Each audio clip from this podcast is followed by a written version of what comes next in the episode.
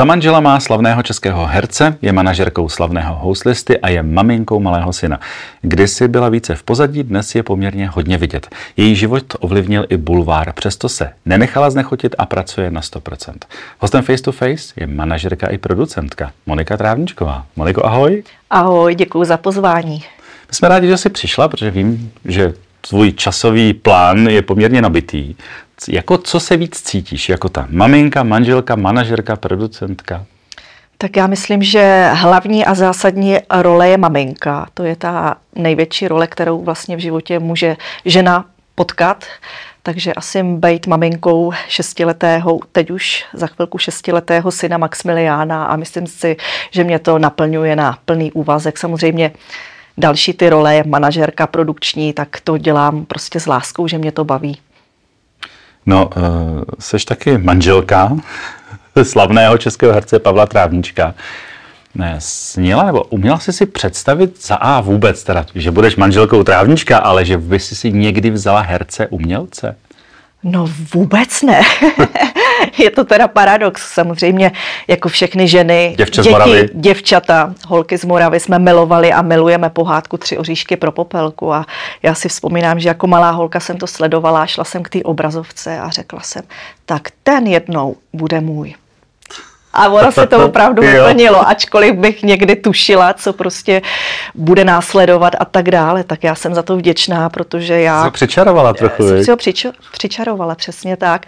Já si myslím, že sny se mají plnit, sny se mají přát a, a plnit, ale já jsem vlastně vyrůstala, eh, co se týká hudby, kultury, umění, vlastně jsme to měli v rodině, takže jsem k tomu měla velmi blízko víceméně a pak jsem se vlastně přihlásila do takzvaného televizního pořadu, kde shodou okolností Pavel moderoval.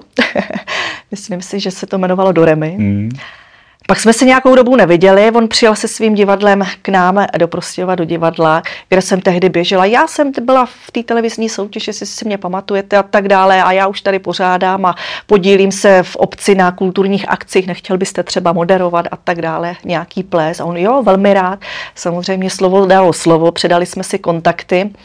No a já, když jsem se rozmýšlela, čím budu nebo kam půjdu, vlastně po střední škole, tak jsem si říkala, že zkusím konzervatoř herectví, takže jsem ráda, že jsem to absolvovala a poté, co jsem přišla do Prahy, mě napadlo oslovit divadlo Pavla Trávníčka a on v té době hledal manažérku produkční Aha. de facto a tak jako věděl, že jsem aktivně jako šikovná a miluju tohle povolání, takže jsme začali takhle aktivně spolupracovat. No, já jsem ráda, protože to byla pro mě divadlo obrovská zkušenost, za což mu teda jako vděčím, že mi otevřel tuhle cestu.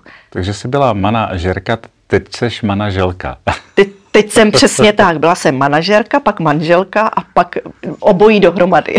Když jsi viděla toho eh, trávnička v té pohádce jako malá, řekla jsi si toho jednou chci mít nebo toho budu mít. Pak teda přijel do toho Prostějova a pak teda přeskočila jiskra.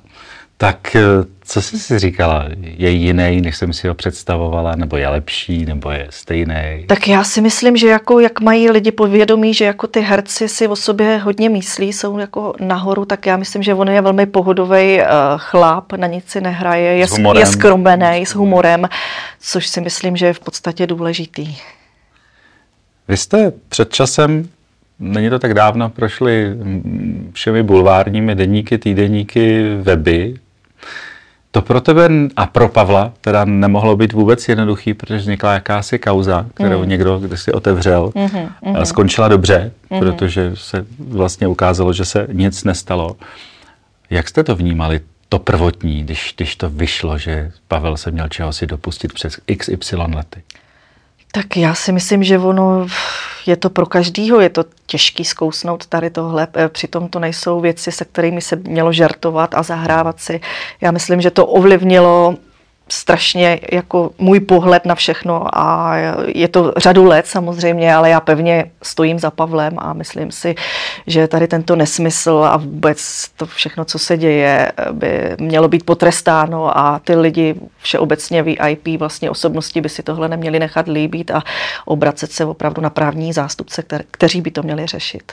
Ale přece jenom ten pocit pro tebe jako pro eh, ženu, manželku, maminku, malého kluka, tak Když vlastně někdo naskne tvýho manžela, hmm, vlastně hmm. nejbližší osoba. Jako příjemné to každopádně není, že už to, že máte malé dítě a bude ve věku, třeba bude v pubertě a budou si ho nějak spolužáci dobírat, není to jednoduché, takže já si myslím, že ty redaktoři a všeobecně média by si měli uvědomovat, že máme rodiny, děti, stejně jako oni a měli by se zamýšlet opravdu, co píšou, pravdy, nepravdy, polopravdy. Eh, když teda ta kauza jak si odplynula, policie konstatovala to, co konstatovala, že k žádnému trestnému činu nedošlo, ulevilo se vám oběma? Tak já si myslím, že ulevilo stoprocentně samozřejmě, ale já opravdu nechci tohle nějak komentovat, hmm. protože ono se to ještě samozřejmě řeší, ale má to v rukou hmm. náš právní zástupce, takže ne, ani nám to nepřísluší se to komentovat. Ovlivnilo to třeba nějak tvoji práci, Pavlovu práci, vůbec pohled na ten show business jako takový? Tak samozřejmě člověk si buduje vlastně celý život nějaký jméno, takže určitě to poznamenalo, že jo, naši práci a to jméno poškodilo Pavel Trávníček, jako zejména jeho, takže to je hlavně to, proč vlastně se soudíme a, a aby prostě bylo velké odškodění, protože je to likvidace osoby. Je to hmm. likvidace práce, něco, co si bude, to je celý život známku, jméno, že jo, takže, takže hodně to poškodilo. Když se člověku daří, tak jdou všichni s ním, plácají ho po ramenou a říkají si skvělá, jsi mm. skvělej. Když přijde sebe menší problém a nemusí to být tak ani všichni toho, utíkají. Tak utíkají. utíkají, dávají ruce pryč. Přišli jste třeba o hodně mm. přátel takzvaných, nebo naopak? Já si myslím, že ne, protože těch opravdových přátel máme opravdu málo a to jsou ti nejbližší, kteří prostě nás znají, ví, co jsme za lidi, žijou s náma ten život, v podstatě potkáváme se při jakýkoliv příležitosti a, a vědí a bulvár, nebulvár, prostě co píše, vždycky, vždycky se psalo, psát se bude, takže ty přátelé opravdu zůstávají vždycky. Když se ještě vrátím k tomu vašemu setkání, nebo vůbec tomu, jak jste se dali dohromady, tak vy tam máte 36 let rozdíl. Hmm, hmm. Ty jsi vždycky toužila po muži, který bude vyspělejší, vyzrálejší, rozumnější, zkušenější, nebo ti to bylo jedno, prostě přišel? Prostě tak nějak přišel do cesty. ne, samozřejmě imponují mě starší muži samozřejmě, a vždycky jsem k ním slížela, protože měli obrovskou praxi, zkušenost, takže a víceméně, nevím, úplně si nerozumím s tou mojí generací, ale je to o tom prostě, aby tam byla ta jiskra, aby jsme si rozuměli a nějaký věk prostě neřešíme. Co ten muž eh, tvého života, když po, pominu Pavla teď, ale mm-hmm. co vlastně by měl mít eh, pro Moniku, aby, aby ji zaujal, aby, aby si řekla, jo, s tím bych chtěla zestárnout a ten by mě bavil? No tak určitě musíme se navzájem nějak tolerovat, uznávat, musí tam být úcta, pochopení a charisma a myslím si pokora určitá a elegance. Já si myslím, že mnoho, mnohým mladým dneska opravdu chybí ta úcta, že jo, a to gentlemanství a tak dále. To tak trošku, trošku, trošku hodně vyprchává. Setkáváš se s tím často, že jsou to třeba hezcí, e, e, úspěšní muži, ale prostě... Ale nejsou galantní, přesně nejsou tak, galantní. Je, je to tak. Spíš ty dveře pustí, než aby je podrželi. Ano, přesně tak, přesně tak. Když se víc e, prosákla do toho světa show businessu, bylo něco, co tě jako překvapilo? Měla jsi nějaký ideály naivní, až jsi si říkala, a pak tě to hodilo zpátky na zem, nebo... No je pravda, jak jsem tak jako se zač- začínala pohybovat vlastně na těch večírcích, akcích různých, které jsme vlastně s Pavlem absolvovali, ať už pracovně nebo soukromně, tak samozřejmě už jako člověk teď už ví, do čeho jde a vstupuje, ale ty začátky nesmí se říkat všechno na rovinu, mm. jak, to, jak to je a pozor na toho člověka, on se tak jen tváří. Prostě tady v tom showbiznisu ta přetvářka funguje prostě obrovská, ta závist, a nenávist, i když ty lidé se usmívají, myslí to dobře, ale opak, opak je pravdou. Ale neměnila by si asi. Já bych neměnila určitě, protože děláme to, co nás baví a co nás naplňuje a to je opravdu dneska nejvíc. Já jsem říkal v úvodu, že jsi nejenom manželko, manželkou a manažerkou slavného herce, ale i manažerkou slavného houslisty Jaroslava Svěceného, který tady před časem taky seděl. Jaký to je pozorovat hudebníka, muzikanta z jiného oboru, než je ta popová, taková hmm. ta běžná zábava, hmm. ten mainstream? Eh, co ti to dalo? A vůbec eh, neváhala si, jestli do toho jít? Přece jenom s těmi vážnými muzikanty je to vážnější, když Jaroslav je velmi jako s vtipem a humorem. Tak já se přiznám, že já jsem vážnou muziku poslouchala od dětství a vždycky jsem k ní trošku inklinovala. Takže jsem ráda, že tahle nabídka vlastně přišla. Bylo to samozřejmě v době, kdy tady byl covid a nic se mhm. nedělo. A tak jsem ráda, že vlastně díky partnerům jsme mohli začít streamovat, dělat online koncerty a já jsem zase, že mám ráda multižánrové projekty, takže tam mám ráda zastoupení pop, zpěv, klasika. A tak jsem tak uvažovala, koho oslovit a tak mě napadl právě Jaroslav Svěcený, tak jsem mu zavolala, jestli by šel do těchto projektů, kdy jsme vlastně všichni byli nuceni stát v době covidu dva roky a nic nedělat, tak byl z toho nadšený, že vlastně musím říct, že jsem byla asi hodně odvážná, že jsme fungovali na 100%, točili jsme v prostorech krásného hotelu Don Giovanni, který vlastně díky tomu i mohl fungovat. A tak potom přišla ta nabídka, jestli by ho nechtěla zastupovat. Ono vlastně víceméně, dělala jsem divadlo, tak teď jsem trošku víc se ponořila do té hloubky hudby a nesmírně mě to baví a naplňuje, protože Jaroslav je velký profesionál. Jo. A navíc teda se musím přiznat, že mám ještě souseda Václava Hudečka, takže jo, ta hudba je všude to okolo mě. Kolem dokola. kolem dokola. A Jaroslav si před časem prošel velmi krutým obdobím mm-hmm. zdravotním, o kterým tady mluvil, není to nic tajného. Eh, když s ním takhle mluvíš a cestujete a jste na těch akcích, je něco, čeho on si váží daleko třeba víc než předtím? Je něco, v čem ho to změnilo? Pozoruješ? Tak já si myslím, že asi si váží sám víc sebe, svýho zdraví, že vlastně tím prošel a vlastně schopil se takzvaně, hmm. nastoupil už a, a prostě ty housle jsou jeho život, no. Naplňuje ho to ze všech stran. Nezdá se ti někdy o houslích? Mně ne. Mně ne, protože já těch aktivit mám mnoho, takže mě určitě ne. Pak je tam ještě jeden muž, kterého si za, začal zastupovat. Ano, Felix Slováček junior, mm-hmm. což je taky úžasný kamarád, syn Felixe Slováčka a já mám pocit, že vlastně on je trošku jako tak zaznamenaný, že je to jenom ten syn mm-hmm. toho Felixe Slováčka, ale on je nesmírně taky nadaný. Je, no. Uh, žánrově zpívá, hraje divadlo, vystupuje, diriguje, takže já si myslím, že je velmi všestranný a těším se, že se ta naše spolupráce více rozvine a ukáže se celému světu ve své kráse. Co tebe by bavilo dál, jít dál? V čem? Co, co, tě, co, co by tě, jaký obor by tě bavil ještě? Protože tak já si myslím, že ta hudba, divadlo, umění je takový, takový ten střed vlastně, co, co mě baví a, a dál už bych to asi úplně nerozvíjela. Samozřejmě teď jsem teda nově nastoupila ještě jako patronka a místo předsedkyně správní rady nadačního fondu Šťast, Šťastná hvězda, za což jsem velmi ráda protože mě baví nesmírně pomáhat lidem a kor, když se jedná o opravdu jednotlivce a osobní pomoc, ať už finanční, materiální, takže myslím si, že tohle má velký, velký smysl. Ty jsi Simony před časem prošla covidem a předtím jsi měla takovou smutnou událost, odešla ti maminka. Hmm. Jaký to pro tebe bylo období? Kdo ti pomohl nejvíc? Co ti pomohlo nejvíc? Nejvíc, nejvíc mi pomohla určitě rodina. Hmm. Mám bratra, sestru, otce samozřejmě, takže jsme tím víc jsme se stmelili a navštěvujeme se, co to jen dá, protože ta rodina je stejně nejvíc, samozřejmě manžel a, a malý Maximilián, protože jako matka nesmím na sobě samozřejmě dávat znát pocity, když si člověk jako prochází špatným obdobím, ale nesmíme to dávat najevo a myslím si, že jako když vám odejde vlastně pupeční šňůra, to hmm. spojení s matkou, hmm tak je to obrovský zásah a myslím si, že jsem se s tím ještě nesmířila. Neustále na to myslím, teď to budou dva roky v listopadu. Bylo to náhle nebo to bylo jako dlouhodobě? Eh, bylo to náhle vlastně, bylo to v tom období covidu, hmm. kdy to člověk vlastně nečeká a říká, moje máma samozřejmě se věnovala postiženým lidem a tak dále ve zdravotnictví, takže tím spíš jako nás to jako zasáhlo, že to bylo nečekané.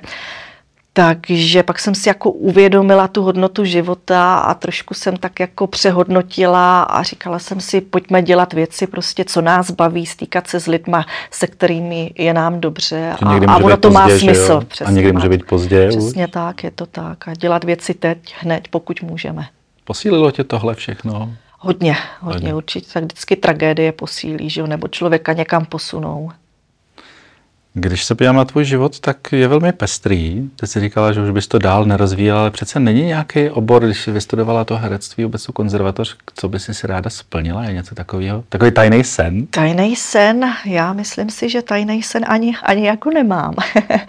tak vlastně to herectví jsem si mohla dopřát díky vlastně soukromému divadla, divadlu Pavla Trávníčka, kdy jsme procestovali celou republiku, Slovensko, takže měla jsem možnost si zahrát i větší role, ale myslím si, že to úplně není to pravé ořechové. Víc mě naplňuje dělat tu produkci velkých akcích, firmních akcí, zastupovat umělce, že vlastně člověk s nima může tvořit nebo dělat zakázky, eventy pro různé firmy, aby zákazníci byli spokojení.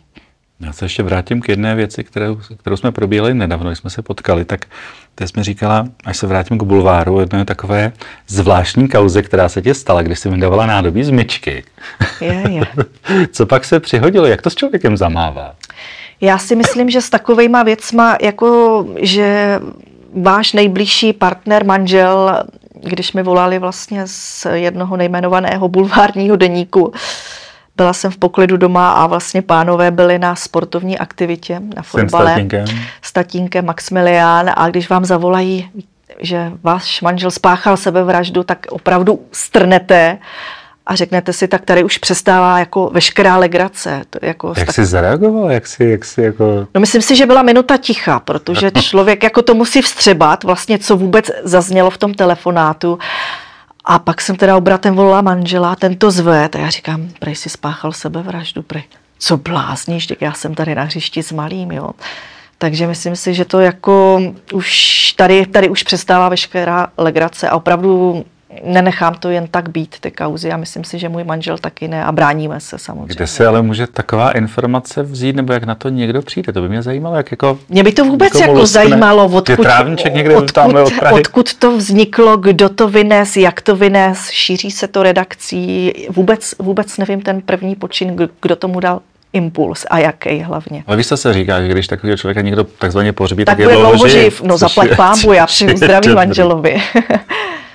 Když takhle nezastupuješ, nejezdíš, ne, nesedíš na schůzkách, nepořád, nepořádáš koncerty, tak co nejraději děláte? Jak, jak trávíte volný čas? Třeba, protože šestiletý syn ten vyžaduje pozornost tak, neustále. Ten vyžaduje velkou pozornost, protože on má tolik energie, jo. je akční dítě velmi, za což jsem ráda, že to není to dítě, že sedí doma u televize, ano. zaplať pámbu, to není. Takže my se ho samozřejmě snažíme vést ke sportu, aby byl aktivní a, a měl toho sportovního ducha, takže s ním jezdíme na hory lyžovat, brusly, hraje fotbal, což lyžování milujeme oba dva, to, to už se těšíme teďka na tu zimní sezónu. No a máme rádi relax samozřejmě, že jo? takže masáže a relaxační kůry, to si, to si velmi rádi dopřejeme. Eh, nebylo ti, promiň, zeptám se na osobní otázku, líto, že, že ne, Maximilian nemá brášku? Ne, netoužila si jakoby mít větší tu rodinu? Tak já vzhledem k tomu, že mám dva sourozence, mm. měla, měla jsem mít původně tři, ale tam se taky stala taková trošku nějaká ušemetná věc. Uh, a trošku mě to mrzí samozřejmě, že eh, Maximilian nemá sourozence. Samozřejmě má bratra skvělého nevlastního Pavlíka, kterýho já miluju a považuji jako za svého syna samozřejmě, ale trošku mě to mrzí, no, ale víceméně i tak jsme měli trošku jako problémy početí a jsem ráda, protože absolvovala jsem taky musím říct, jako žena řadu, řadu potratů a jsem hmm. teda jako ráda, že jedno zdravé dítě je Maximilian, které je původně z dvojčat, tak jsem ráda, že to silnější silnější přežilo a že nám bylo z hůry dopřáno jedno zdravé dítě. Já tě obdivuju, že o tom takhle jsi schopná mluvit, protože pro ženu to tak ono není už úplně... s odstupem času, no, ano, no, člověk si samozřejmě tím prošel, že asi nám nebude dopřáno mít dítě, ale prostě pro ženu je to asi to nejvíc, co může mít, že jo, vlastně rodinu a, a, a jedno dítě, aby prostě ta generace zůstala jak jsi řekla, že má spoustu energie, takže vydá za dva až za tři. Přesně tak, přesně tak. Zmínila si Pavlíka Ditterta, což je daber, herec, nedávno jsme společně dělali třináctou komnatu mm. jeho, která byla vlastně o setkání s tvým manželem, jeho otcem. Ano. Ta komnata velmi pobavila lidi v dobrém slova smyslu, že poznali, jak to vlastně může fungovat. Mm-hmm. Potěšilo tě to, že to takhle vzniklo, vyniklo vlastně? Mě to velmi potěšilo a jsem ráda, že teda Pavlík mladý eh, sebral tu sílu a taky šel vlastně s tím ven, protože ono vlastně všeobecně být dítětem slavného herce, muzikanta, zpěváka, ono opravdu není jednoduché a přece jenom vám to v, v dětství, ve škole jako dají ty spolužáci jako sežrat hmm. takzvaně.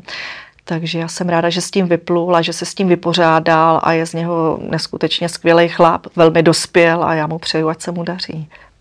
Nebojíš se malinko, že třeba tvůj syn může mít podobný problém, až bude chodit do školy, že mu někteří můžou jako dávat takzvaně sežrat, ty seš syn slavného otce a tvoje maminka je vidět a tak, taky záleží na jakou školu třeba půjde, ale... Samozřejmě, tak Připravuješ jako, ho nějak na to malinko, nebo jako zatím ho nepřipravuju, on samozřejmě ví, kdo je jeho táta, protože ty pohádky sledujeme a, a ví, že jako děláme akce, koncerty, takže v tom prostředí vlastně vyrůstá celý život. Chodí na natáčení, občas ho vezmeme na akci a musím říct, že ho to nesmírně baví, jo. takže já doufám, že teda to nebude bavit. I když to dítě si stejně najde tu cestu, vy mu to zakazujete, ale ono stejně si bude dělat vlastně, co chce on. Důležité je, aby byl on šťastný a aby ho to naplňovalo. A já pevně doufám a věřím, že kdyby náhodou nastala někdy ta situace, že by mělo dojít k něčemu napadání, týrání nebo ať už šikana nějaká v podstatě, že, že se mamince svěří, protože není, musíme to vědět. Já jsem ráda, když vlastně jsou lidé otevření k sobě a ty problémy se řeší společně.